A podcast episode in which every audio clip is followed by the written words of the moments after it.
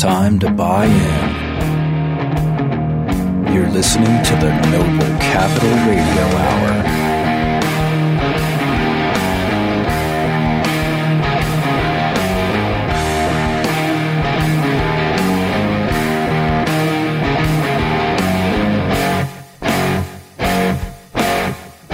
Now, let's start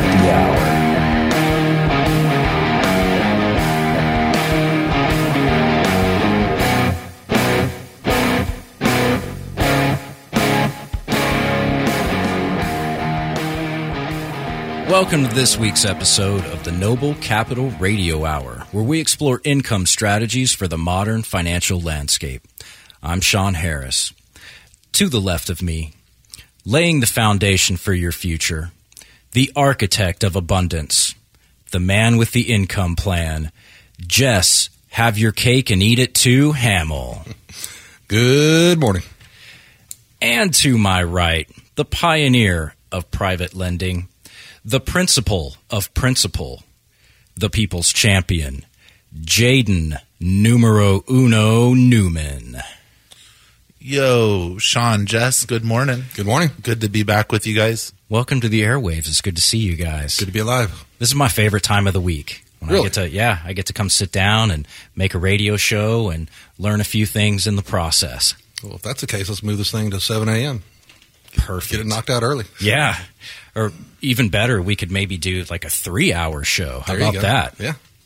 What do you think? Man, we, we need to get a kind of a better like man cave studio set up if we're going to be in there for three hours. Yeah, we definitely need, need some amenities in the studio if we're going to do that for sure. I'm down with that. I can design that. That'd be yeah. cool. Awesome. Let's do it. We'll we'll have a brainstorming session. We'll whiteboard it. There How you about that?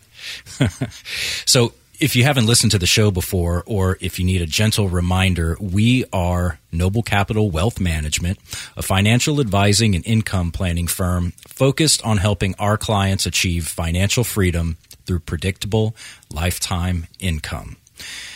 So last week's episode was called Good Enough Isn't Good Enough. And we talked about maintaining a little bit of flexibility in your income strategy for those rare instances where you might want to make adjustments over time. Now, obviously, anybody listening to that episode last week probably understands that when we put together an income plan, it's pretty solid. And we do take into account all of the things that are within our control and that, you know, we can see into the future. And that's baked in, right? Yeah, it's very solid. It's predictable. It's redundant. It's got um, contingencies. I mean, it's a it's about as solid as you're going to get anywhere. But of course, there are market forces and legislative forces and all sorts of different things that we can't always predict. And, you know, sometimes people's goals just change, right? Their circumstances Life change. events, life intervenes. That's right. So you do have to be somewhat flexible when it comes to your income plan.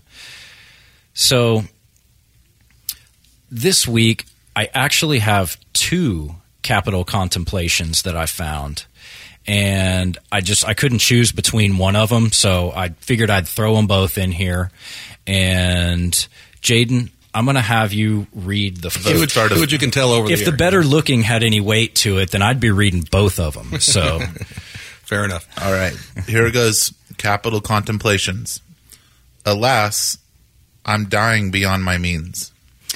So, for two retirement points, who said, Alas, I am dying beyond my means? Was it Oscar Wilde, William Shakespeare, or Orson Welles? Orson Welles. Shakespeare. Man, both of you guys got it wrong. It's, Wow. it's Oscar Wilde. That's hard to do. You know, it sounds like I'm smart because I always have the answers to these things, but obviously I research them and put the show together, so I know. So I can't Right. get too smug because I didn't know that before I found it when I was when I was putting the notes together. So just to be go. clear to Full everybody, disclosure. I, I'm not all knowing. You know. So you want to read the second one for us, Jess? Sure. If you're not first, you're last. No, I'm just kidding. I'm looking at my notes here. I'm like, wait a second. get busy living or get busy dying. For two retirement points. Who said get busy living or get busy dying? Was it Dean Koontz, Stephen King or Tom Clancy? I got to go with Clancy on that. I'm going to go with Clancy. You're both wrong Nope. again, guys. There will be no retirement points allocated to either of you guys this week. I did make that one a little bit a little bit difficult. I've kind of obfuscated it uh, just a little. Get busy living or get busy dying, I would have thought would be more of like a Johnny Cash sort of thing, maybe. Right. You know, that's what it sounds like to me. But in any case, Who said it? it was Stephen King. Oh, okay. Wow. I missed it. Yeah, Stephen King. Well, he didn't say it, so yeah. I was just going to leave you guys hanging. It's more fun that way. Or make you Google it. Yeah. Well, I threw you off though, didn't I? Yeah, but no phones in the studio, so you can't Google it in here. So You got to admit, I got you. yeah, yeah, you got me. You got me. So this week's episode is called "Not Just for Dying Anymore," and we're going to talk about Jess Hamill's favorite subject, life insurance. Oh, I thought you were going to say motorcycles. Oh well. That would have to have a, a different title, but yeah, we can do an episode where Depending on the motorcycle, that could be pretty closely related. Yeah, yeah, it could be. So, life insurance, you got to have it, right? I don't know that you have to, but it's probably a pretty good idea for a variety of reasons. Yeah. And uh, I know that you like life insurance. Why do you like life insurance so much? Because I figured out a way to use it without having to die to uh, benefit from it. Ah, okay. So that's a little teaser. We're we're going to hold that one back a little bit, but that's why life insurance is not just for dying anymore. And I think really most people's perception of life insurance is Death benefit, death benefit. Yeah, it should be called death insurance. Right? yeah, right? yeah, exactly. You got life insurance, Jaden? I have death insurance and life insurance. Perfect. Yeah. No, that that's awesome. You No, got I mean what what Jess is saying is is is right on. You you know a lot of people don't know this, and it, it is kind of a play on the name life insurance, but you now can use a life insurance contract to insure your yourself while you're living, and it's not only for a big lump sum death benefit that that would come in. It's actually insuring for insuring yourself to have some retirement income. Yeah, and that's something most people have no idea that you can do. Uh, maybe not most people, but I would say a good chunk of people just think it's the death benefit. So before we get into how you can, how it's not just for dying anymore, talk a little bit just about how a typical life insurance policy works for some people out there that may not be familiar. Well, I mean, the fundamental concept that came about in the mid 1800s, um, back when traditional relationship, you had a man and a woman, 14 kids at the house, the guy worked, the lady took care of everything, and if we lost the guy, then she had a real big problem. So it was income replacement. You know, we can't replace a life, but we can hopefully replace income. Um, that has now evolved into ways that we can overfund it and use it for something that doesn't require us to die to get from it. But in the end, most of the time, the death benefit is is replacing income. You know, they call it life insurance, but I can't replace a life. It's mostly for income. Income insurance. Yeah. Yeah, that's perfect. Yeah, that's good. I mean, most and our listeners get that. I mean, you pay your premium in uh, when you pass away, you get a you get a death benefit, and there's all More, kinds, more than what you put in. That's more than what you put in. There's all kinds of different contracts. The life insurance company is taking on the burden of, of taking that premium and investing it, and and that's how they make money. You know, they charge some fees on their contracts, but that's not how they make money generally in, on fees. That that doesn't even cover their overhead. The way they make money is by investing that money and taking that investment risk off of you, and then in exchange they provide a guarantee to you. Yeah, it's, I'm surprised. I'm not as surprised anymore, but it's surprising to me how many people don't really understand the fundamental concept of it, and how many intelligent, successful people come in that think that it's more of a Ponzi scam. That premiums go into a bucket, and then when somebody dies, premiums come back out, and we just got to keep bringing more people in, and that's absolutely not the case whatsoever. Well, yeah, but- and the number one reason why is because they're heavily, heavily regulated. Yeah. um, we we we learned this early on in our careers, but life insurance companies are regulated at the state level. So, like in Texas, it's the Texas Department of Insurance. Texas Department of Insurance, and um, they they've they're very accountable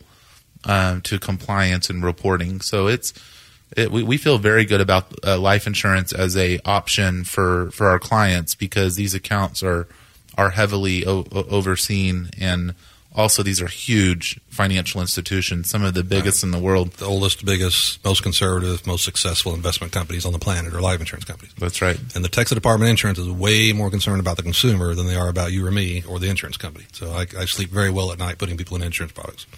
Well, there you go. They they are actually a really stable way to to you know ensure income and and you know ensure something for whoever you leave behind as well. So they're kind of like multi pronged. You know, we have a lot of knowledge about that type of stuff, and we also just have a lot of knowledge about general income planning. And one way that you can connect with us and learn more about our approach to income planning is you can come to one of our dinner and discussion events where we kind of talk about income planning.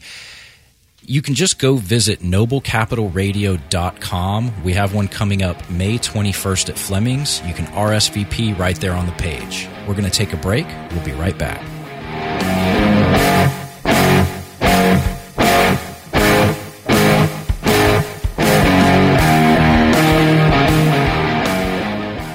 Talk 1370. You're tuned in to the Noble Capital Radio Hour. Welcome back to the show where we've been discussing Jess's favorite subject, life insurance, and some of its traditional uses.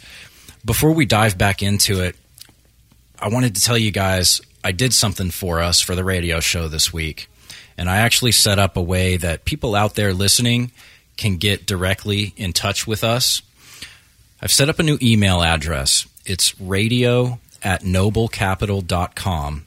So if you folks listening out there have any questions about this episode or past episodes or just income planning in general, or maybe some motorcycle questions or some go. some uh, lake life questions, fishing for Jaden, that sort of thing, just email us at radio at noblecapital.com. That comes directly to me and I'll see it. That's a pretty complicated address, man. You could come up with something more basic than that. I, I know. Uh, yeah. The Noble Capital Radio Hour radio show at Noble Capital. No, radio at noblecapital.com. And we also like feedback, but particularly compliments. So just feel free to get in touch if you have any questions. And what we're going to do is we're going to compile these questions into our next listener questions episode. Compliments are good. Yeah. I recently had direction from somebody that said uh, constructive criticism. Wait, what do you say? Uh, feedback is appreciated. Criticism will not be considered, or something along that line. So Yeah. Well, in the way of that, was, com- a, that was a creative way. in the way of compliments, I, I like Jaden's shirt. It's Thank you, Sean. it's it looks very good on you. I like it. It's a little big for me though. Yeah. Well, Jaden's a big dude. He was a big dude. Yeah. So, life insurance, guys. Before we get into some of the non traditional uses, which we've been teasing out a little bit here, I'm curious about taxes and and how is life insurance taxed? Like, for instance, if there is a death benefit payout. So that that kind of forms the foundation for one of the many reasons why we are able to use it for other than death benefit. But to answer your question, it's not taxed in almost all cases unless we specifically do something that ends up making it taxed. But the IRS was formed in 1862. Um, life insurance became mainstream, recognizable in 1850. Um, IRS really didn't do much until the early 20s, but when they did, when they were trying to figure out where can we go grab money, they said, let's not pick on widows. You know, they still were in that fundamental basis of life insurance. Somebody just died. This is a payout for a widow most times. So let's just not tax it. So the laws are written very specifically, and it's especially relevant that life insurance existed before the IRS. So the way the rules are written, they're never going to be able to tax life insurance. Okay. So we take advantage of that, and that'll become apparent when we move on to the next part of it. But So, to life, answer your question, that's how how's it taxed? It's not. life insurance predates the IRS? It does. I thought the IRS has been around since the beginning of time. Nope. Back in uh, Abraham Lincoln's time. In some form or fashion. Yeah, right. The, the tax The man. Romans were doing yeah, that coming around. exactly. Go read Oh, the that's- Bible. That's true. So you know wh- that the, there that is where it all starts. Jess just hit it on the head. Tax death benefits from life insurance contracts are tax free. It's a fact. Okay. Amazingly, a lot, a lot of people don't know that. But here here's the simple reason why the the premiums you pay in are after tax dollars. So the money you've already paid in is after tax. So the IRS was willing to say, look, if if you'll pay taxes before you pay in your premiums, then because this is a, a death benefit that's there to, you know, s- replace income, support a, a, spouse, a family, pay off a mortgage, we're going to allow that to be tax free, and that's just the way it is. Now, we've been able to in the, in the financial industry benefit now from a lot of different structures of these life insurances life insurance contracts that have allowed us to do some some really neat tax planning for our clients and that's why we're excited about it. It's why Jess is it's Jess's favorite subject because his clients are wealthy, high net worth clients, and some people would wonder, well, why the heck would would they want life insurance? You know, they've, they've already got plenty Well, of money. The, the first question I get the blank stare when I say, "Do you have any life insurance?" Well, Why would I need life insurance? Life insurance, If I die, we got all this big pile of cash, and I consume more than I spend. my mortgage is already paid off. She's, you know, he or she's going to be fine. And and so like, where? What do you what do you mean? Um, but it, it's a whole another world when we start talking about using as a tax play and an income play. So this is something that, that we'll get into, but it's it's definitely going to be a good show for the listeners. the details on the taxable, it's, it's a little bit more detailed than that because when they decided not to tax life insurance, that was before you had the option of paying with pre-tax dollars. IRAs didn't exist, so it was always been not taxable. When they came up with pre-tax notions, tax deferred IRAs, et cetera, they came up with another law that said if you pay for an insurance policy with pre-tax dollars, the benefit's taxable. So a lot of these people have these disability policies at work, ten dollar paycheck before tax, and then when they go on disability, it's taxable. So the law says very clearly, if you pay for it with pre-tax dollars, the benefit's taxable. Pay for it with after-tax dollars, it's not taxable. And since insurance, life insurance is not taxable, you can't, by design, pay for it with pre-tax dollars. So that's that's where that notion came about. Oh, got it. So when so say there is a husband and wife, one of them passes away, the other one receives a death benefit. What what would we typically do with that? I mean, is is that already baked into the income plan from the outset? I mean, I, I'm guessing you wouldn't just take the death benefit, pay taxes on it, and put it in your savings account, right? I mean, that's a really broad question. Um, so We got time. When, when we when we put a life insurance contract into an income plan, almost always it is to generate income. Okay, so we're drawing down that death benefit a long time.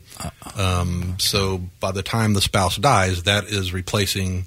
Let's just say we were drawing two thousand dollars a month out of Susie's life insurance contract as an income stream, and then Susie dies.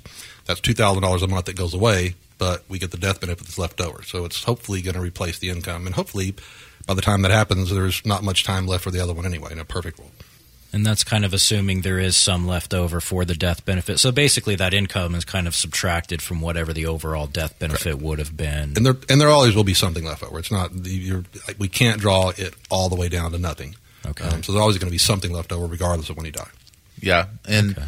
And by the way, going back, so there is no taxes. Um, so you don't pay taxes on it when you get it. Um, you just get the money tax free.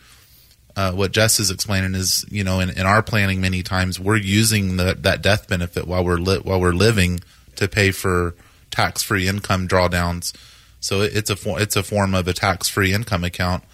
There, but with that said, you know, another big reason we use these is to deal with long term care, co- potential long term care cost. Where same thing, even though you're going to use it for long term care, um, you, someone doesn't have to pass away for that to happen. You can draw it down again as tax free income and then use it as a flexible bucket of money to pay for end of your life expenses uh, while, while you're still living. And then, Okay. you know, and then the other thing we'll, we'll do with it is is some fancy uh, estate and legacy planning to to deal with even higher end tax issues that, that we can get into uh, as, as the show progresses here. But Okay. everything's kind of around an income and a tax strategy when we talk about life insurance in this office. Right. Okay. We'll, we'll get into details in a minute when we talk about the long term care. I want to make sure everybody understands. So, if I can draw down for income and spend it on anything I want, I could spend that on long term care.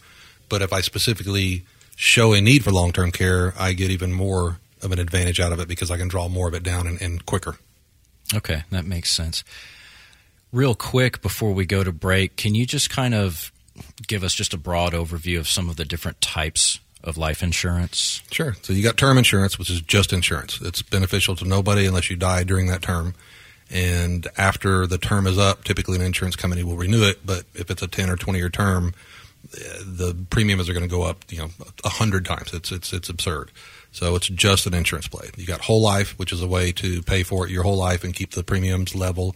Typically, you get a dividend from that and the cash value, and you got some growth, but it's not necessarily significant. You got a mm-hmm. variable, which we're not big fans of because that's just going out into the market, and then you've got my favorite, the indexed universal life, which allows us to credit the cash value in a way that is much more predictable. It's tied to the indexes. We get all the upside. Well, not all the upside. We get considerable amount of the upside and none of the downside. So it's a very safe way to to uh, plan out that cash value.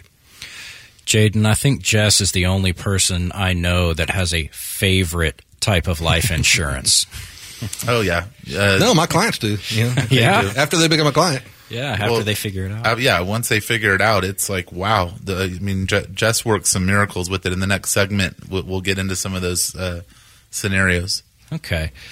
Well, again, if you want to come join us at one of our dinner and discussion events, we can talk about some of these subjects and, and we, we dig a little bit deeper into income planning in general.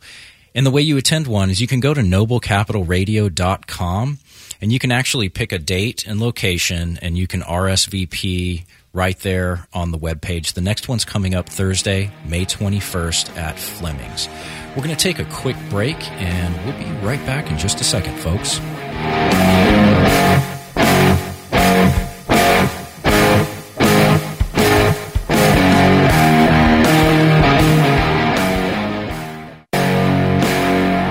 And now, back to the Noble Capital Radio Hour. Welcome back. If you're just joining us, we've been talking about some traditional uses for life insurance and a little bit about how they're taxed. And we've kind of been teasing out the fact that life insurance is not just for dying anymore, right? There's a lot of other ways, if you're smart, that you can structure life insurance and incorporate it into your, your income plan in such a way that you can do what? Well, that's a that's a huge question. So, you know, the the I was basic- looking for income. the basic fundamental process there is, is is use it to generate income, not only income but tax free income. But yes, income before I die. Okay.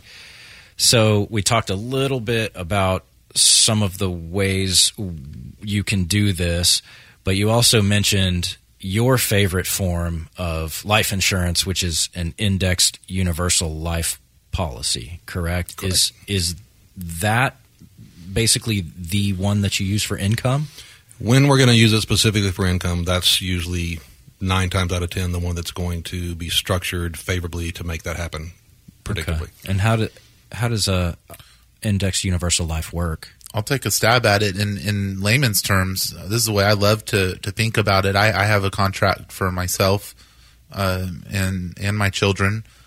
Uh, this is something I really believe in, so I can stand behind this. And you know, for for the listeners, this is something you definitely want to look into. But I I would liken this to basically customizing your own pension, deciding how much you want to load up into this pension. You can pay in monthly or annually. You can pay in for as many years as you want. The quicker you load it up, the better.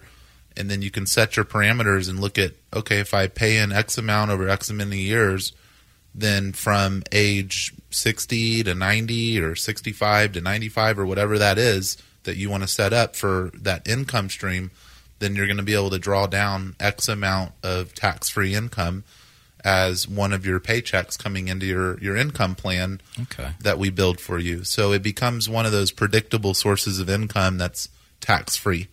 So in a nutshell, I would say that that's how an IUL works. There's a lot more bells and whistles and features, some customization around how it grows, how you allocate it, um, how to maximize income and minimize the death benefit, or if death benefit's important, you can maximize that.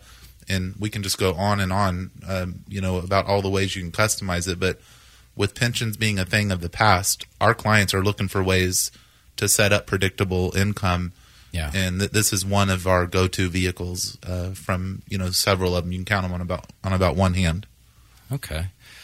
So, can you give us a little bit more color, Jess, onto why it is your favorite Sure. life insurance policy So, I mean, you specifically? can you can do what's called a custom whole life, which is an overfunding of a whole life policy. But the limits on that, because of the way it's structured with dividends um, and the the way it's credited back to the insurance company, you're somewhat limited. Um, with indexing, all we're really doing is we're paying more into the policy than we have to to cover the premiums for the death benefit. So the additional money is now being invested in one of several ways. So when we index it, we're not really investing in what the insurance companies are doing their own investment. We are tying our return to an index. So the insurance company can do fantastic, they can do not so great, and that has nothing to do with my return. It's based on the index. So if we tie it to, say, the S and P 500, that's the best the best 500 performing large cap stocks in the market. I mean, so theoretically, that should be the best return we're going to get. Mm-hmm. And we can get anywhere from 9, 10, 11% um, before it caps out on that with a floor of zero. So one strategy is the annual point to point. look at the index on the day the policy is issued, look at it again a year later. If the index is up, we get all the upside up to the cap. Um, there are also participation rates. There are different ways of monitoring that, but if that ends up being a, a break even or a negative number, we just don't make anything that year. We never go down. So when the rest of the market is losing money, the next year when it comes back up, we start from scratch and immediately go up. Everybody else has to make up their loss before they start going up. So that's that's why I like the indexing feature of it. It also is more flexible on how much I can overfund it, um, and I also have the ability to take money out and put it back in. So it's almost it's almost like a reverse line of credit. There's a like I said, I could go on and on forever on that, but that's to me for what we're trying to do, especially when we're talking about writing policies on people in their 50s and 60s. The way it's structured, the way we're allowed to overfund it, that's the one that works out the best. That's awesome. Well, well said. That, that almost seems like cheating the stock market. I mean, you, you have a floor of zero, so you never lose. I mean, that's that's crazy. It's pretty cool, right? Yeah. yeah. I mean, yeah, I, when, I, ex- when I explain it to people, I get I get back all the time. Well, why isn't everybody doing this? I'm like, well, everybody that comes in my office is doing it. It's just a matter of knowledge, right? Yeah, it's great. Uh, yeah. You lock in your gains, never go down. Um, it, and, and, again, there's m- multiple features. This is something for listeners. You do have to get approved, so you have to go through a little paramedical health exam. Mm-hmm. So you know that that's one of the downsides is not not not all of all the clients get approved for it but usually if we have one spouse that that's healthier than the other we can always write it on that spouse. It's not really about who gets the death benefit. This isn't a death benefit play. We're we're we're going after that tax free income. Yeah. So you know another thing sean that came to mind when you were talking earlier is i've seen jess do this with life insurance too. I'm kind of going off the the income approach that we just talked about. But you know, if a client comes in and wants to leave a million dollars to one of their children or, or say all their children, and they just want to make sure that absolutely happens, Jess has the ability to, to take some some of their assets, and it might be a few hundred thousand, just making up numbers, mm-hmm. and pay it into a life insurance contract where that death benefit, that three hundred thousand dollars, is going to turn into a million dollars tax free to their children. So you get that out of the way and then you didn't have to worry about you know managing your money so that you had exactly a million dollars left and then potentially triggering tax consequences when you pass on you know cash or your assets uh, where, where you know this is an absolute tax-free death benefit. And you can just make money go further with life insurance. So, so basically it's like a legacy play and you're you're carving out whatever you want to leave behind at the outset and then and leveraging it up yeah, and leveraging it up, and then everything else is what you have that you're going to work with for your your income plan right. basically. So and and you know there's there's three or four different instances where that that comes into play. But let's just say we'll, we'll go big here. Let's say we have a twenty million dollar portfolio with a fairly conservative, not extravagant couple. They're spending a couple hundred grand a year. They're never going to spend all that. No matter what they do, they are never going to spend it. So if we look at it and say, even with every contingency that we can possibly think of, in the end, there's say $3 million that you're just not going to spend. It's going to pass down anyway. Single premium life insurance policy, and that 3 million becomes $20 million mm-hmm. overnight, guaranteed, done deal. And wow. we still have access to it. Um, if, if we get into a situation where something goes horribly wrong and we need to get some money back out of it, it's still there. Wow. The other one is the uh, hedging against the you know the estate tax. It's, I've seen that in, in, oh, yeah. in my time. It's been super ridiculous, nothing super ridiculous, reasonable. I, mean, I think any amount's not reasonable, mm-hmm. but depending on it's already been paid for. Yeah, like I, I, work, I make a dollar, I pay tax on it, I got eighty cents, and I leave it to my daughter, and now she's got to pay forty cents. That makes yeah, no sense. That's crazy. But me. depending on on who's in office, you know, there's uh, you know, for a fifty year old, you figure they got a good thirty years left in them and at least. That's several changes back and forth on administration. Then we're going to see estate tax go up, go down, go up, go down. So where are you going to be when it happens? Who knows? So A lot of times we'll do a policy specifically to color, cover the estate tax if we end up having it, and if not, then we pass it on down and we leverage it up either way. And what he's saying there is, you know, the when the kids are going to actually receive that that death benefit with the purpose of paying any estate taxes that are due to offset that money getting a forty percent haircut. So Yeah. if if you know if you leave your your child. Uh, you know, ten million dollars, and they have to pay four million to, to the IRS. You know, that's not cool. That I mean, that that's that's your that's four million dollars of hard earned money. Whereas you could leave them the, the, the money to actually pay the taxes, so they they stay whole with the ten million dollar tax free. You know, um, and and we get to double dip on that. So not only does the premium that goes in generate a tax free benefit that will pay off the tax, the money that went in is less that they're going to receive in the estate to pay tax on in the first place. That's right. Yeah, that's a that's a good point. So these these when we start talking about estate planning and, and, and tax planning around life insurance, these are the scenarios you see, and it's it's an amazing um, it's an amazing tool that the wealthy families, even the wealthiest families, you hear uh, load up on life insurance, and that's actually how a lot of their wealth gets transferred through life insurance contracts to the next generation, uh, ta tax free. So Secrets of the trade, man. It- it really is. My mind is blown hearing you guys because these, these are a lot of things that you know people just don't think of when they, they think of life insurance, and it's certainly not something that most people are, are even privy to at, at all. Which is exactly why you need a financial advisor to set up your income plan. And from a death benefit play, I mean, that's nothing new. Um, we had a client that came in, I don't know, about a month and a half ago. We'd actually just closed him, delivered his policy, but he was reading a book, and I wish I could remember the name of it, but it was comparing how the Rockefellers and one other well known wealthy family um, had planned out everything. And he, he came in already hot on the notion of life insurance because that's how the Rockefellers were, were, were transferring wealth and covering estate tax and Yeah. building wealth and, and everything else. So- That's right. There, and you read about the Forbes family. That's another one that, that really leveraged life insurance. You know, we're obviously not talking about like just a basic term life insurance policy here. Right. You know, when we're having these conversations, Yeah. we, we can offer those, but it's very rare that we write, you know, a, a term life insurance contract. The, these are, are wealth building and tax planning tools. Um, and it, it'll really open your world up, you know, to a to a whole new uh, view of what life insurance is all about. There's, you know, there's there's an interesting uh, point I want to make too, guys, is that we see clients come in that already have life insurance contracts, and maybe you got it ten years ago, you know, maybe you got it twenty years ago, maybe maybe you just got it, but one of the things that I've seen Jess do is is break down and analyze an existing life insurance contract where there's money locked up in that contract and, and actually order in-force illustrations and show a client how this is going to how this contract's going to com, com, you know perform. Compare that to maybe a more advantageous product um, that that he has access to and you can actually transfer the money out of an old contract without taking a hit you know we, we don't want to see you take a, a hit that doesn't make sense but just transfer it right over in what's called a 1035 exchange. 1035 exchange, not to be confused with a 1031 exchange exchange in real, real estate, estate. but they, they have a 1035 exchange in life insurance. So there, that money would go right into a new contract and begin working, and that would jumpstart your policy in the beginning.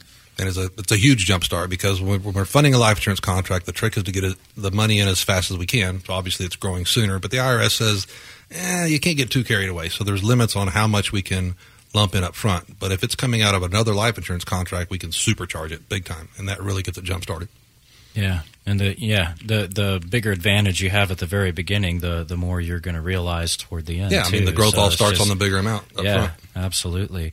Uh, just real quick before we go to break, you had mentioned an indexed universal life is indexed on the S and P 500. Can it be uh, tied to other Yes, indexes? I mean that's that's that's the old tried and true. There's about ten to thirteen different ways that we can allocate that. Some are to the same indexes, just tying it a different way. But what we do is we, we do a 40 year look back uh-huh. and we take the actual true performance of these indexes. We mathematically introduce into them the cap of four we're dealing with. And then not only we look at it over 40 years, we look 5, 10, 15, 20, 25, 30, and 40 and make sure those numbers are tight. And enlisted in order of historical performance, the S&P annual point to point always performs better. Well, there you have it. That's that's the tried and true. Is that what you said? And we can change it every go. year too. So every year you have Oh, the op- cool. So it's flexible. You're Yeah. not you're not tied into it. Well, if you want to learn more about exactly what we're talking about, you can come join us at a dinner and discussion event. We hold these a couple times a month, and the next one's coming up Thursday, May 21st at Fleming's. That's this Thursday, May 21st. And all you have to do is just go to noblecapitalradio.com. You can see the list of dates that we have scheduled, and you can pick whichever one works for you. So just go to noblecapitalradio.com and you can RSVP right there on the page. When we get back, we're going to play everybody's favorite game Put Your Money Where Your Mouth Is.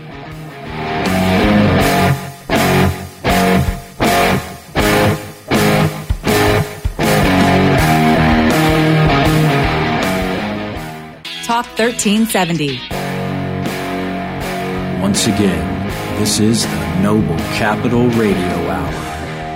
And we are back. If you just tuned in, you have missed out on a wealth of knowledge. Uh, I think my brain just exploded in that last segment because you guys are coming at me with all this stuff that I didn't even know was possible with life insurance. I mean, it's it's crazy the amount of flexibility that you have with some of these policies. So We just scratched the surface, honestly. man. we're going to have to do another life insurance episode down the series. down the road for sure, for sure. And I think we we we did we did one oh, I don't know maybe six months ago. We talked about life insurance, and if you want to go back and listen to some of the old episodes, just find us wherever you get your podcasts. Noble Capital Radio Hour.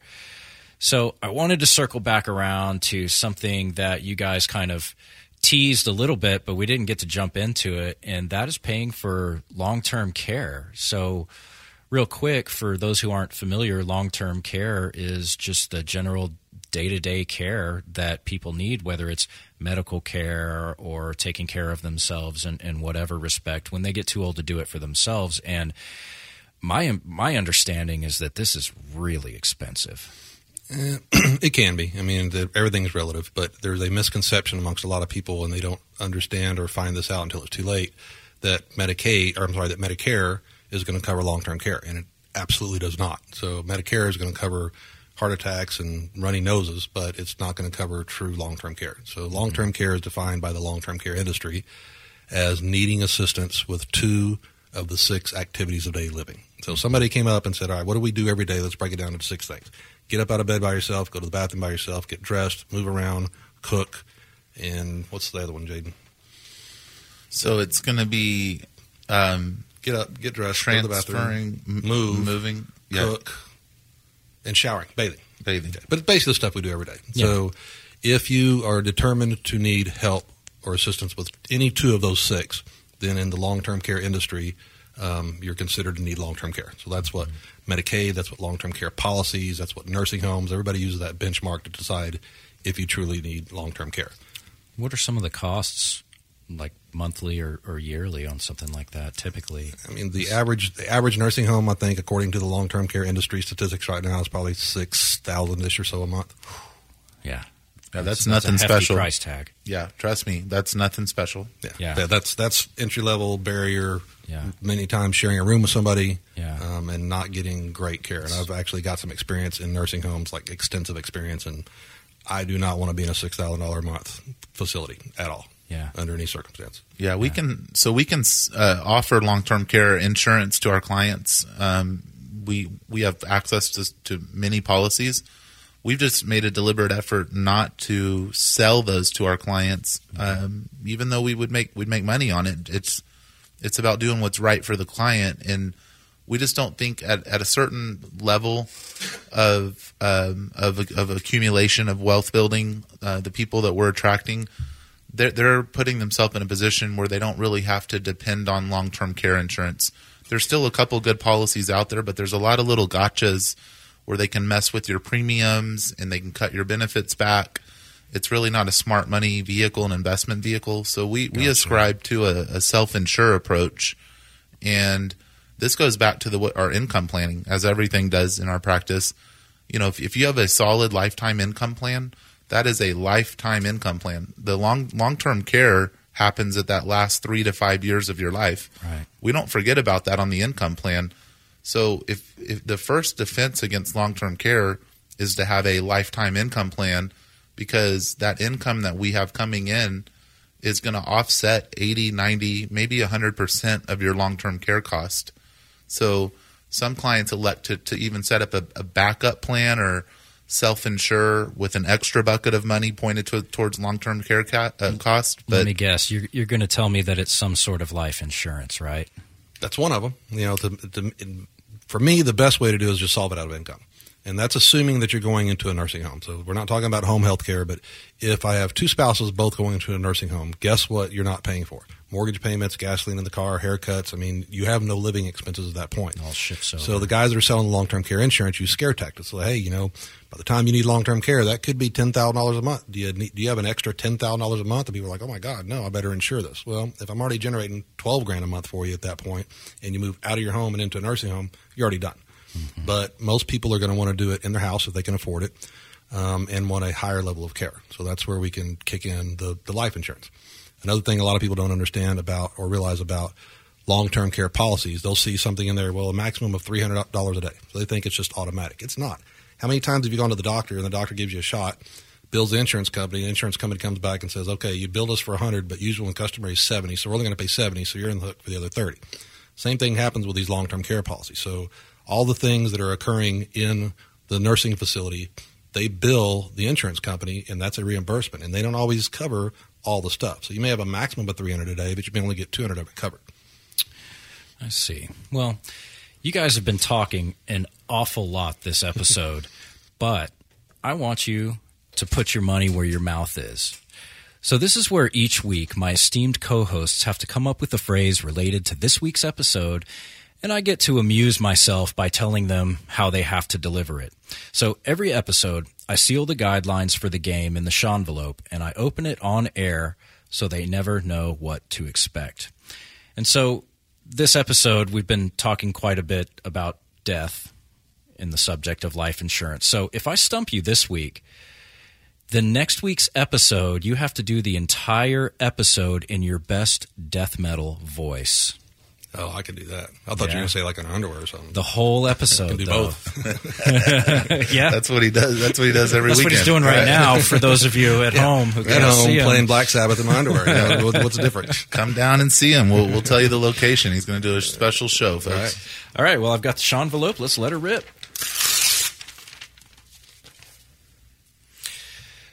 So this week, there's not any word count requirements, but you have to incorporate some variation of the word death, die, or dying, but you can't use it in reference to the death of a person, especially me. Hmm. Incorporate some version of the word death into however many words you want to sum up this week's episode. You ready? Let's do it.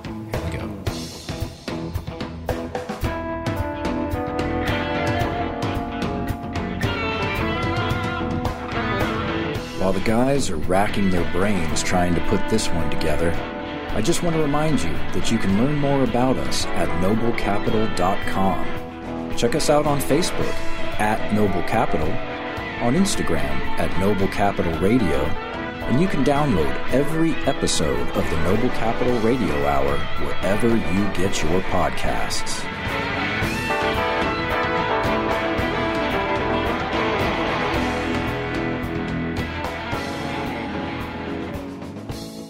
All right, guys. I know this one was difficult, but that's your time. What do you got for me? Want me to fire away? Let's hear it, Jaden. Okay, I don't know how many words I have, but here we go. With life insurance, you can hack the two guarantees in life death and taxes. Oh, oh it. man. That was awesome. It's a danger letting him go first because mine was kind of along those lines. So let me uh, let me just impromptu here. Okay. Um, Make something up. Yeah. one of the many uses for life insurance is avoiding the death tax. There you go. That's perfect. And that that is one of the things that we use it for among many. You know, when you're dead, you, you can't enjoy that money. Nope. And you want to be able to set it up in a way that you can if you want to enjoy it, you know? And that's, you know, one of the reasons that you know, life insurance it ain't just for dying anymore. That's the Noble Capital Radio Hour for this week. I'm Jaden. I was going to say that, but I'm Jess. And I'm still Sean. And remember, life is short, plan to enjoy it. We'll see you back here next week.